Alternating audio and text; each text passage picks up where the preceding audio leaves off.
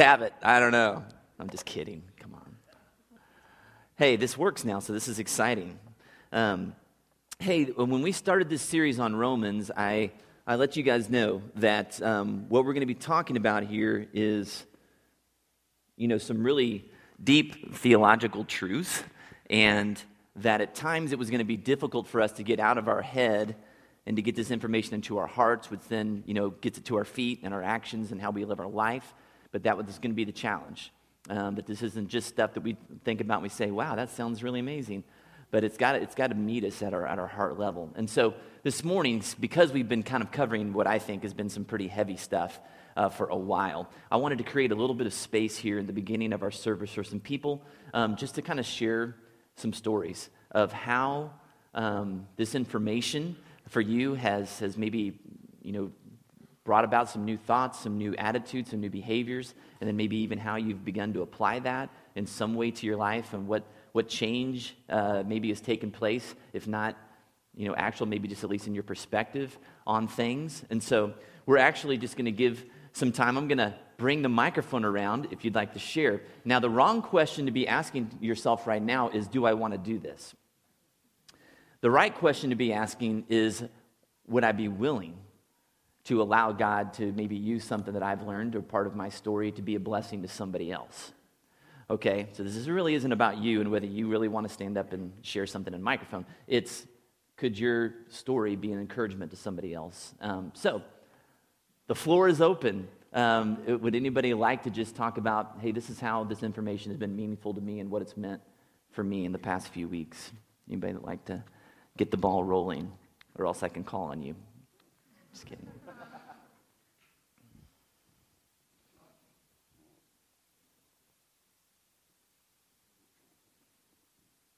This is going to be really awkward for those listening at home on the internet when they have these long pauses of silence in between these times. So, Devin Kearns, thank you. Your check will be in the mail. I appreciate that.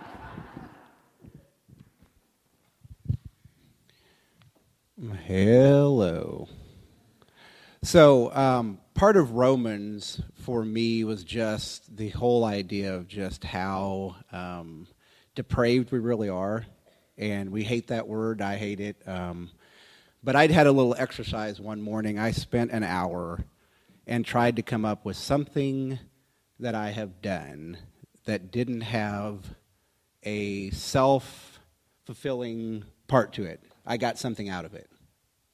And it was hard. So for an hour, I sat there and I thought, let's see, I had kids. Well, but I thought that would be good for me. And I got married, but once again, thought that would be good. Chased after some jobs. And so I really tried to, even worked in Young Life, donated time at the Noise home, and I found it really hard to come up with something that I've done that didn't have an agenda that served a purpose for myself. And so that is just a truth that I've kind of started to set in and try to um, deal with that, come to grips with that most things I do are self centered. So that's the, that's the one side of it. The other is the whole idea that, in spite of all of that, that I am loved by a God so strongly that he can see past that. And so that's kind of the, the, the duality of it. So to come to grips with who I am, but then also come to grips with um, who God is in the midst of that and what are the ramifications of that. So that's kind of where I'm at, um, just dealing with some of that. Thank you. That was great. That's good. See? Devin's still, he's still alive. It's okay. Thank you, Rob. Um, from last week's sermon, um, the, the picture that Bob drew um, of the two fields that are divided by the one road, that's the thing that's really been sticking in my mind all, all this week. And if you weren't here last week, I definitely recommend going back and listening to last week's sermon. But it's pretty much that on one on this field, you know, one side is kind of Satan's domain, the other side is God's domain, with a road dividing it, to which Satan can't come over on the other side. Now we can hear what he is saying, though. He he can still communicate with us, whether it's, you know, he has a bullhorn and he's screaming at you to do something you know is not what God wants you to do. Or at least for me, it's usually that little kind of whisper, that little tickle you, you feel in your ear when your kind of your, your guard is down and you hear Satan just kind of like, do this, do this, do this. And it's not very pronounced, but it's just, it's there and it hits you at your weakest moment. And so I've just kind of been sitting with that, that, you know, the, the other thing that, that you kind of followed up with that is that we give Satan too much power. We give him too much credit. And I know I've been guilty of that in my life. It's just like, man, this is something I'm struggling with. I can't defeat it. And it's just, he, Satan has me convinced that, yes, this is above what I can do. And I'm not giving God enough credit, giving Satan too much power. So that's kind of what I've been wrestling with. But, but just the image of the two fields and the road is just something that I, I'm, I'm not going to forget that. I'm a very visual person, and that's something that I can picture probably for the rest of my life. So that's okay. good stuff. Good. Thank you. Thank you. Anybody else? Randy. It's on. It's on. It's ready. Okay. Um, Bob said some things last week that um, really affected me deeply. Um, he spoke about spiritual warfare. And um, he said, if um, I believe in my heart that I'm a Christian, then why am I not reading the spiritual principles that I need to live by so that I can learn them and take them from my head to my heart? And that really touched me deeply because I look at myself and I'm like, man, I have that other side of the field that yells at me all the time.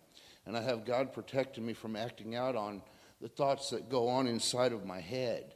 But I know the wonderful things that Jesus Christ has done in my life. Why am I not following this to a closer path and yet believing totally to walk in that vein? And this is something that I'm putting in my head because it truly is spiritual warfare for me.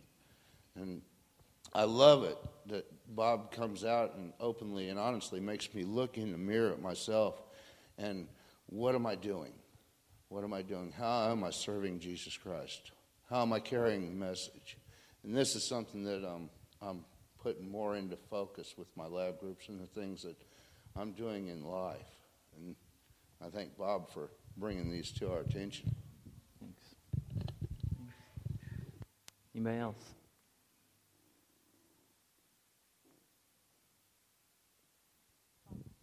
Yeah, sure. I think um, this scripture that you've been, uh, I don't want to stand up. This scripture, okay, I'll stand up. But you're going to do it, right? I guess I am. My husband's over here elbowing me. Um, I think just bringing uh, the scripture to life for, for me in that um, witnessing when um, evil is after us and paying attention to that and just ignoring it and going on with what we need to do. And Kit's been real good about reminding me about as well about um, how we have the victory. And every day, and all the things that the devil's after us, every day, he's after us constantly, especially when we're doing what we're supposed to be doing. And this, this scripture really speaks to me in that as well, kind of what you were saying, Randy, too, and Rob, kind yeah. of the same idea. Got time for maybe one more?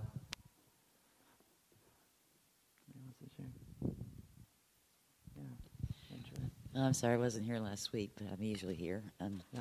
But um, well, I've just been re-examining a lot of the decisions I made over the past part of my life, you know, and how allowing, um, well, you just say unhealthy and unholy choices, you know, uh, around people, events, you know, um, entertainment programming. I mean, yeah.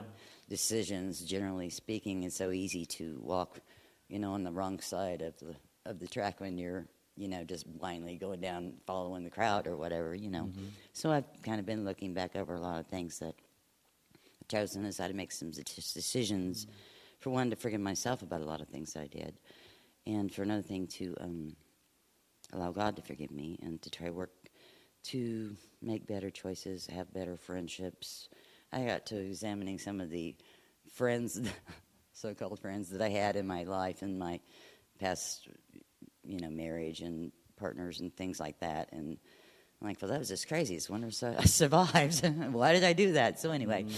that's basically what I've been doing for it, knowing that God is in control and that I can trust Him as long as I follow and obey what I've been told to do. Great. Good. Thank you. Thank you. And guys, like what we talked about, I thank you for those folks that, that shared. Um, you know, all, the, all that really matters is, is whether we're changing or not, whether, we're, whether this truth is, is becoming a part of our lives. When we get, you know, and in the end, God's not going to ask us how much we know. He's going to ask us how much we've, we've lived. And that's what's going to make a difference in, in people's lives and in this world. Um, I've been doing some thinking this week about why so many people who have started a journey with Christ, um, when I look at their lives, I, would not describe their lives as being victorious. And they're settling for, uh, for something far less than I think what God has for them. And I look around and I'm, I'm asking myself, why are so many Christians discouraged? Why is there such, uh, I think, sometimes just a lack of joy? That people are caught in cycles of brokenness um, that they can't seem to, to break free from? Why do so many find, why do so many Christians find so much more comfort in the things of this world than they do in an intimate relationship with their Savior? And I think part of the answer to that for many of us is that the gospel that we've been told, the story of Christ, is just incomplete. Wherever you may have heard that story for the first time, whether it was in church or at Young Life or some camp experience that you had, probably your first story of the gospel that you heard was this basic idea that you're a sinner and that you need to be saved.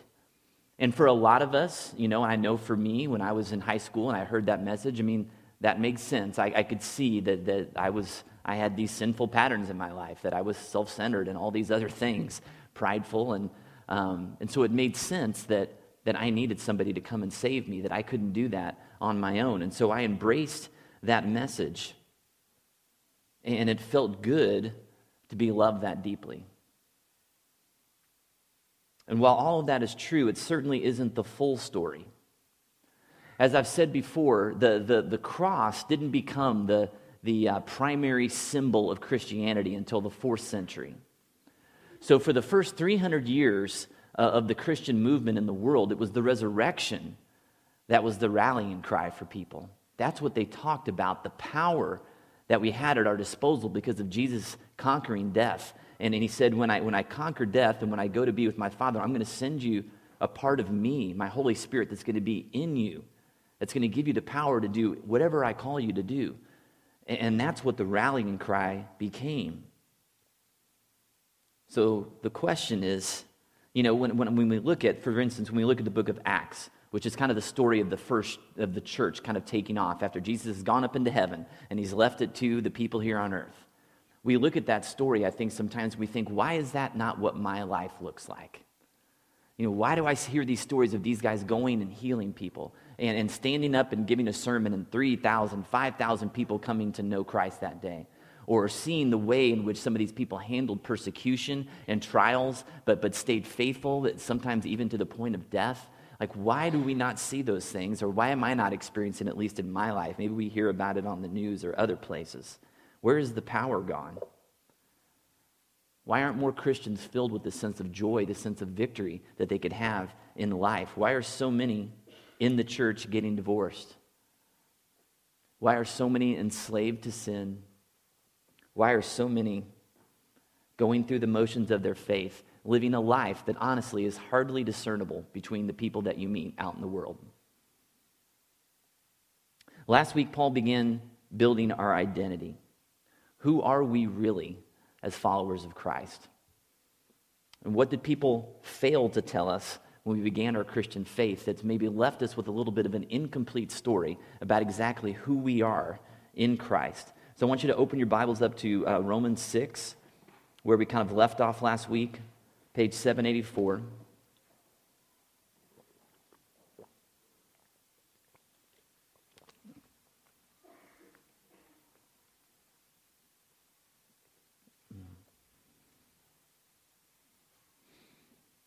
And last week we covered uh, the first seven verses and in those early verses in chapter 6, a, a, few truths emerged that we kind of really sunk into there. The first was that, um, you know, Paul told us we are dead to sin as followers of Christ. And, and we talked about the illustration that, that Rob shared about these two fields, that we've been transported from the field or the reign of death over into the, the field or the reign of grace. And like he said, that we're, we're in a place now where the enemy can't touch us, but he can, he can yell at us across the road and he can derail us from the life we should be living if we're willing to give him that permission to do so. The second really important point that we talked about last week was that you find in verse 5 is that we've been united with him in his death, and we've also been united with him in his resurrection. And Paul talked about the symbolism of baptism, that that, that symbolizes us going underwater, that we are united with him in his death and coming up out of that, that we are united with him in his life. And this idea that in God's eyes we are one with Jesus.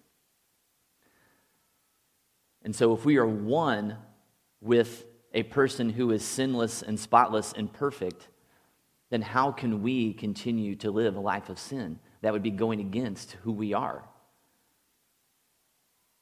But we all know how frail our faith can be, how easily we can give into temptation or distraction or the lies uh, that the enemy wants to plant in us about what our true identity is.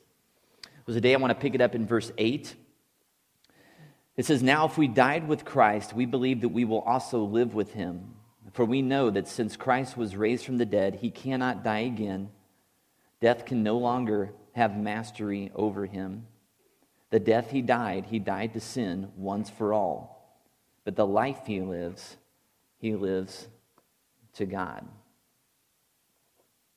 So here's a brief summary from Paul, once again, of a lot of the same things that we talked about last week.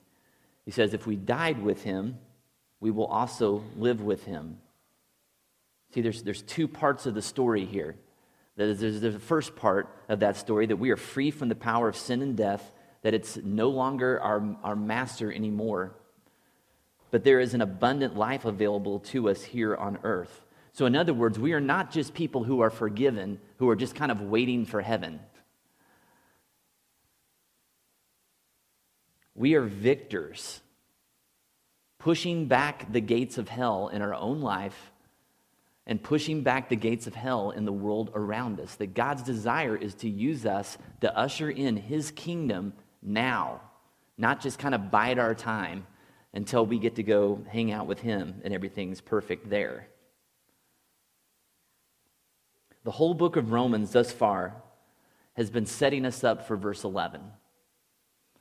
At, to this point, Paul hasn't asked the Romans to do anything.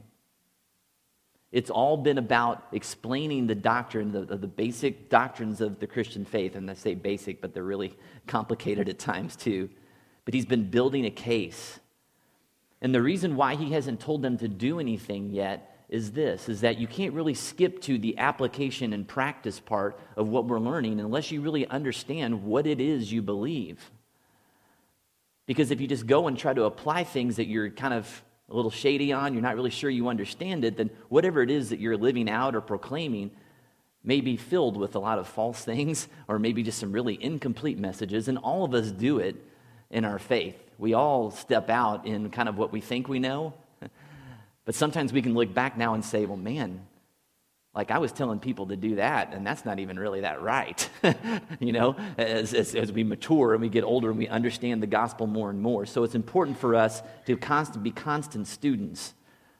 Because we don't understand what we believe, we end up settling for less. We end up communicating a lesser gospel to people, a gospel that might lack some power and some truth that that's really important for people. And that's what a lot of us have been doing. So let's look at this verse 11. And we're really going to sit on this verse the rest of the time today. Paul says, in the same way, in the same way as what he just said, Christ died once and for all. In the same way, count yourselves dead to sin, but alive to God in Christ Jesus. And guys, this is one of the most important verses for you to understand in Scripture. And I, I remember the day that I was sitting down with this guy that's kind of mentored me, and we were studying Romans, gosh, probably eight or nine, ten years ago. I remember where I was. We were in the Burger King in Platte City, where all truth, you know, it's the only place you can really find truth. Make a pilgrimage there, okay? But I remember just for the first time being like, oh, that's what that means. And he starts off and he says, in the same way Just like Jesus died to sin and was resurrected to life, listen to this what is true of him is true of us. What is true of him is true of us. Say that with me aloud. What is true of him is true of us. Okay? Last week we talked about that we are one with him. Paul put it like this in Galatians 2:20. He says, "I have been crucified with Christ, and I no longer live, but Christ lives in me. The life I live in the body, I live by faith in the Son of God who loved me and gave himself for me." Okay, that's Paul identifying himself and understanding that I died with Christ. And I don't live any longer. He lives in me. I'm one with him. And so Paul says this. He says, Count yourselves. Or another translation says, Consider yourselves. Consider yourselves dead to sin. As we mentioned last week, this is what Paul is getting at. Believe that you are dead to sin despite what your experience may be telling you, despite whether you feel like you're dead to sin or not. It is a spiritual reality. So, because it is true, because sin no longer has mastery over us or power over us, and we are alive to God, then believe it.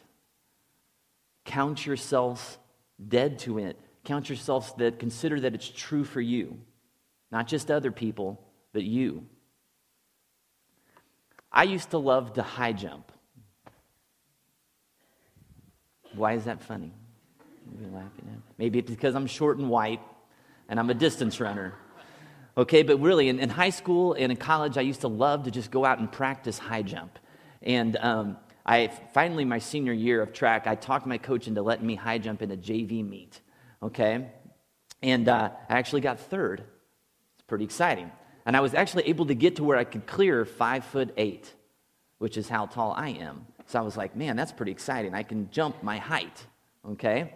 Um, so, but if you would have put the bar at 10 feet, and I could have, I could have woken up every morning and every day, you know, just give myself positive self messages about I could do this, I've worked hard, you know, I've trained for this, you know, and if I just believe enough, I can, I can go clear that 10 foot bar.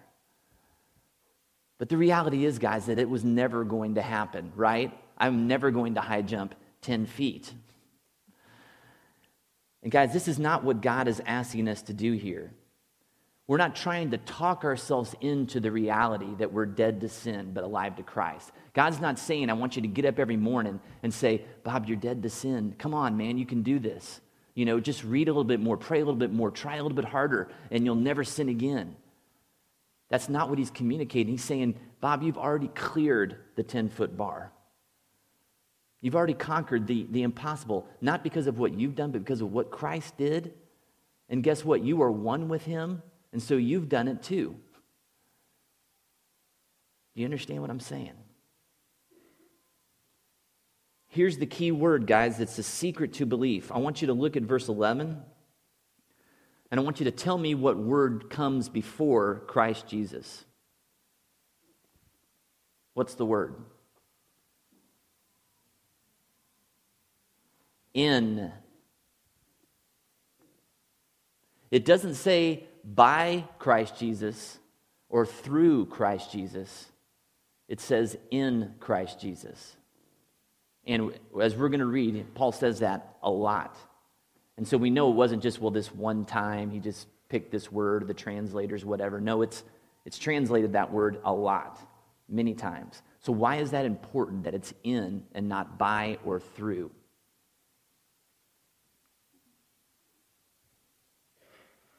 Raise your hands. We're in class. Why is that so important? Yeah, Kit?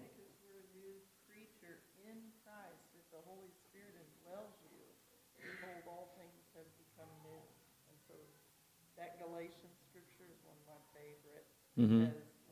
it puts me in perspective as to what God's desire is. I may not always feel like I'm in that spot, but I know what God desires. And so I can put my faith and trust in the Word of God to bring me to where He wants me to be. Okay, good. If it had, if it had been by or through Christ Jesus, what would that mean? Yeah, Becky.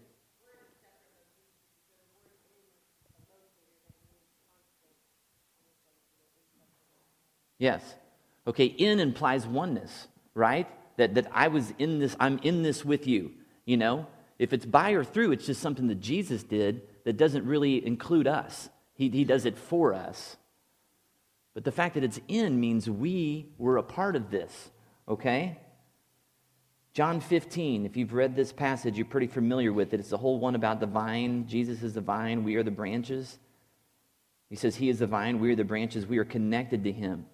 Okay, so when we come into relationship with Christ, we're not this disconnected branch that then gets duct taped around the Jesus tree. Okay? It says that we are grafted in to the vine. We are a part of him. We are one with Christ. And guys, this is the only religion in the world that makes this claim. Muslims don't say you are in Muhammad. Buddhists don't say you are in Buddha. And that's why, as, as, Christians, we have this opportunity to have victory and power now, not just something we're waiting for, some paradise when we die, but because we are in Christ, we have the ability to have some, some abundance, some life now the way God designed us to be. And the reason is, is because God has made his home in us. Look at this verse in John 14 23. Jesus replied, If anyone loves me, he will obey my teaching. My Father will love him, and we will come to him and make our home with him. Jesus is telling his disciples, I've got to go, but I'm going to send my spirit. And that spirit, when you were with me on earth, when the disciples were with Jesus, they were just walking alongside Jesus. They were with Jesus. Now he says, I'm going to be in you. That's totally different, isn't it? Walking alongside next to somebody or having that person in you. The benefit of that, I think, would be much more amazing. God Himself dwells in our hearts. So, how could we ever say, I can't? How could we ever say it's not possible? If the almighty, all powerful God of the universe is in me, all things are possible. I can do anything through Christ who gives me strength, as Paul says, right? Guys, this verse isn't telling me to accomplish anything. This verse isn't telling me to go accomplish something, it's already been done. It's just a reality that we have to step into and believe. It's already happened. This verse tells me more about what my position is. You don't earn being a child of a king. A, a, prince or a princess might not feel special. But the reality is, is that they are. They, they were born to rule, and that's what they're going to do. And it, it may have been a gift granted to them that they didn't earn, but it's a reality. They are unique, they are different. And we struggle to believe that these truths are true about us because so often we look at things through these worldly, finite, imperfect eyes of ours and minds of ours. And so we look at these things that God says are true about us, and we're just like, well, how can that be? Guys, we've talked about some stories. We talked about one last week. We talked about Abraham, and God came to Abraham, you remember, and, and he was kind of the father of the Jewish nation, and he was married to his wife Sarah, and they had no kids. And he said, Through you, I'm going to bless the world. And he's like, Well, how? We don't have any children. He said, Look up in the sky and count the stars. Your descendants are going to be this many. And he says, I'm going to give you a son, Abraham. And Abraham is 99 and his wife is 90 and they don't have any kids. And, and they had to believe that what God was saying was true because it didn't make sense. And God comes to Noah and he says, Noah, I want you to build a big freaking boat. And I'm going to make it rain so much that the whole world is going to be flooded. And I want you to make this boat big enough that two of every animal in the world can fit inside there. And so you can imagine Noah building this boat day after day after day when it's not raining, and all of his neighbors are like, you know, what are you doing? And he's like, Well, God told me to make this boat. And he had to believe it. It didn't make any sense. And then later on, you see the angel comes to Joseph and Mary and says, Hey, insignificant peasants who aren't married and have never had sex, Mary's going to be pregnant. And here's the thing your kid's going to be the savior of the world. And they had to believe it was true. They had to have faith. And, guys, the thing that's so important for us to remember is, is to not overlook the fact that these were ordinary people like you and me. They weren't superhuman, superhero humans. Because God's strength is made perfect in our weakness. It's a beautiful thing when somebody who is weak and frail and filled with doubt and fear, like me and you, can believe something and God can say, Man, I made that possible through that sucker. Imagine what I could do with somebody who really had some faith, right? And guys, here's the question that God has for us this morning. I want you to turn in your Bibles to John chapter 11, page 722.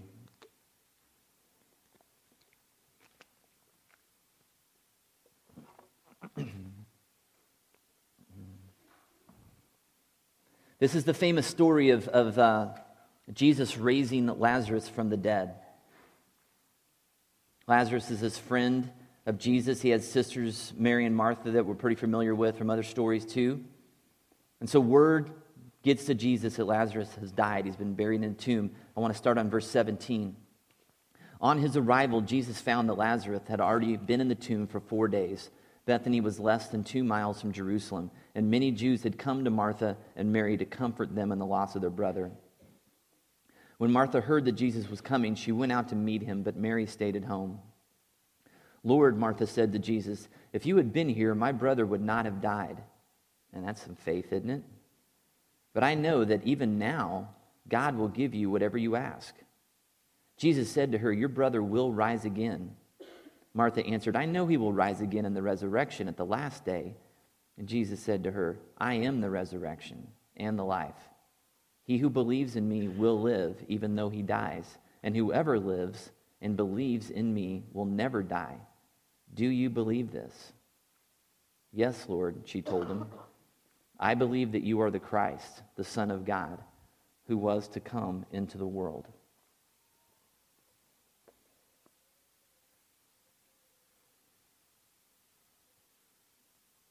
Do you believe this? God is asking us to believe that we are who he says we are and that if we can that we might have a better chance at having the life that he has planned for us which is very different than the life we settle with when we settle for the lies. You believed me for your salvation. Now do you believe me for your transformation because i didn't come just to save you i came to change you you need to trust me for that too. Do you believe that I will make you like my son Jesus, even on days when you don't feel like it, even on days when you feel like maybe you're going backwards? that I am committed to you, to transforming you. Not only are we a dead to sin, but we are alive to God. We are in a position of favor for God. We're no longer enemies of his. We're no longer, you know, people of, of, that he has wrath for, but now he calls us child when we're in relationship with him. And today I want to finish up, if you want to flip over to Ephesians chapter 2, page 811.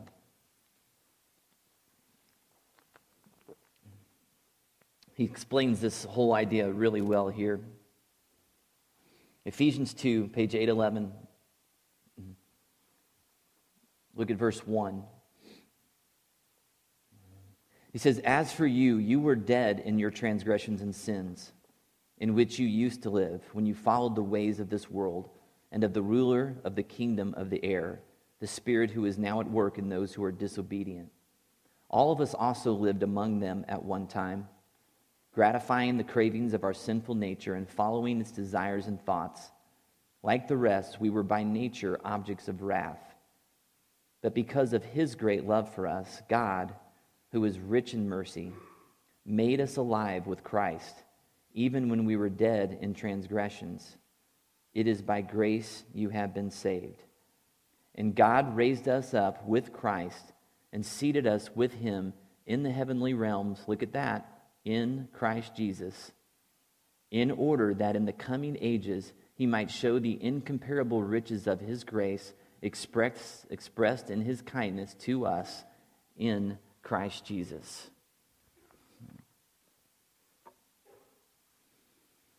Guys, that is your position, dear saints. Whether we believe it or not, we are one with Christ. We are spiritually seated with Jesus right now in the heavenly realms. And God, who sees all eternity, listen to me, focus here, this is really important. God, who sees all eternity laid out before him, sees us right now in our glorified state, sitting in heaven with Christ. He already sees us like that. He already knows what our true identity is, He can see it. You know, if you knew your best friend was going to be president in five years, how would that change how you treat your best friend? You'd be like, dude, man, read some books, you know? Study up on some foreign policy here. Don't you know who you're going to be in five years? Come on. You know, we wouldn't allow our friend to just kind of be unemployed and playing video games and like too much is at stake, right? God's the same way. It's like, I, I know who you are. You are like, you're a saint. You're in heaven. You're sitting there with Jesus right now. I see your glorified state. Stop settling for less than the life you're living currently. You have so much more potential. You're a child of the king. You're going to rule and reign with me forever. That's who you are. Live like it, believe it. And he says he wants to show us his incomparable riches and his continued kindness towards us. And He wants us to believe in who we are and stop settling for a lesser life. Stop settling for the defeated life, the distracted life, the distant life from God and from others. And guys, that's the choice we have every single day when we wake up. Either we're going to believe that that is true, that that's who we are, that is the power living inside of us to conquer whatever challenges that we might face from without or from within every single day, or we're going to believe the lie and settle for something less. And either way, God says, you know what? no matter how much you embrace one of these things, you might get into heaven. Paul uses this illustration in Corinthians where he says, you know, you're, you're going to get in, but it'll be by like the flames are licking you as you cross the line. You know what I mean? Like, I don't want to go in that way. He says that all things are going to be, I always picture it like a conveyor belt. And all the things that we do in life are going to be put on this conveyor belt. And at the end, there's going to be this fire. And the things that were just done, like Devin was talking about, just through our selfish nature, are going to be burned up like straw. And they're not going to count for anything eternally. And all those things that were done from the right motives, from the right heart for God, are going to last. They're going to have eternal significance. And you know what? I want as many of, of the things that I do with my life on that conveyor belt to be used for His glory forever. And not just be like, well, that was a big waste of time. I want to get there and I want to say, I want him to look at me and say, Well done. Well done. Not necessarily because of what I've done, but well done just to believe that you are who I said you were. Because if we get up every day and we do that, and that's the lens in which we see the world and God and others, then man, that changes everything. It changes our perspective on everything when we believe we are who God says we are. Let's pray. Heavenly Father, it is just it's beyond comprehension, Lord, that, that our spiritual reality right now is that we are seated with Christ. And that you see that. You see our glorified state. You see the best of who we could be. You see us as one with Jesus. And so I'm sure it's really puzzling sometimes and frustrating for you to kind of look down and be like, why are they doing that again? Why are they settling for less than what I have for them? Why won't they believe how powerful they are? Why won't they tap into that spirit in, inside of them that I've given them that is the answer to, to every frustration and struggle that they're having in life? God, help us to, to not allow the enemy to rob us of the abundance that you have for us, the joy that you have for us, God, the peace, the grace, the love, all those things that you bring and you want to offer us. And Lord, all those things that you want us to offer others. Because when we don't believe in who we say we are, other people suffer because of that. Other people we could be blessing suffer. So it's not just about whether we're receiving it or not. It's also, God, that, that we can't be as much of a blessing in this world as you want us to be. So, God, help us daily to wake up and just rejoice in that the fact that we've been forgiven, that we've been transported into this realm of grace, that you've done it, that we are one with you, and God, we live from that reality. We pray these things in Jesus' name. Amen. To stand with us as we close today.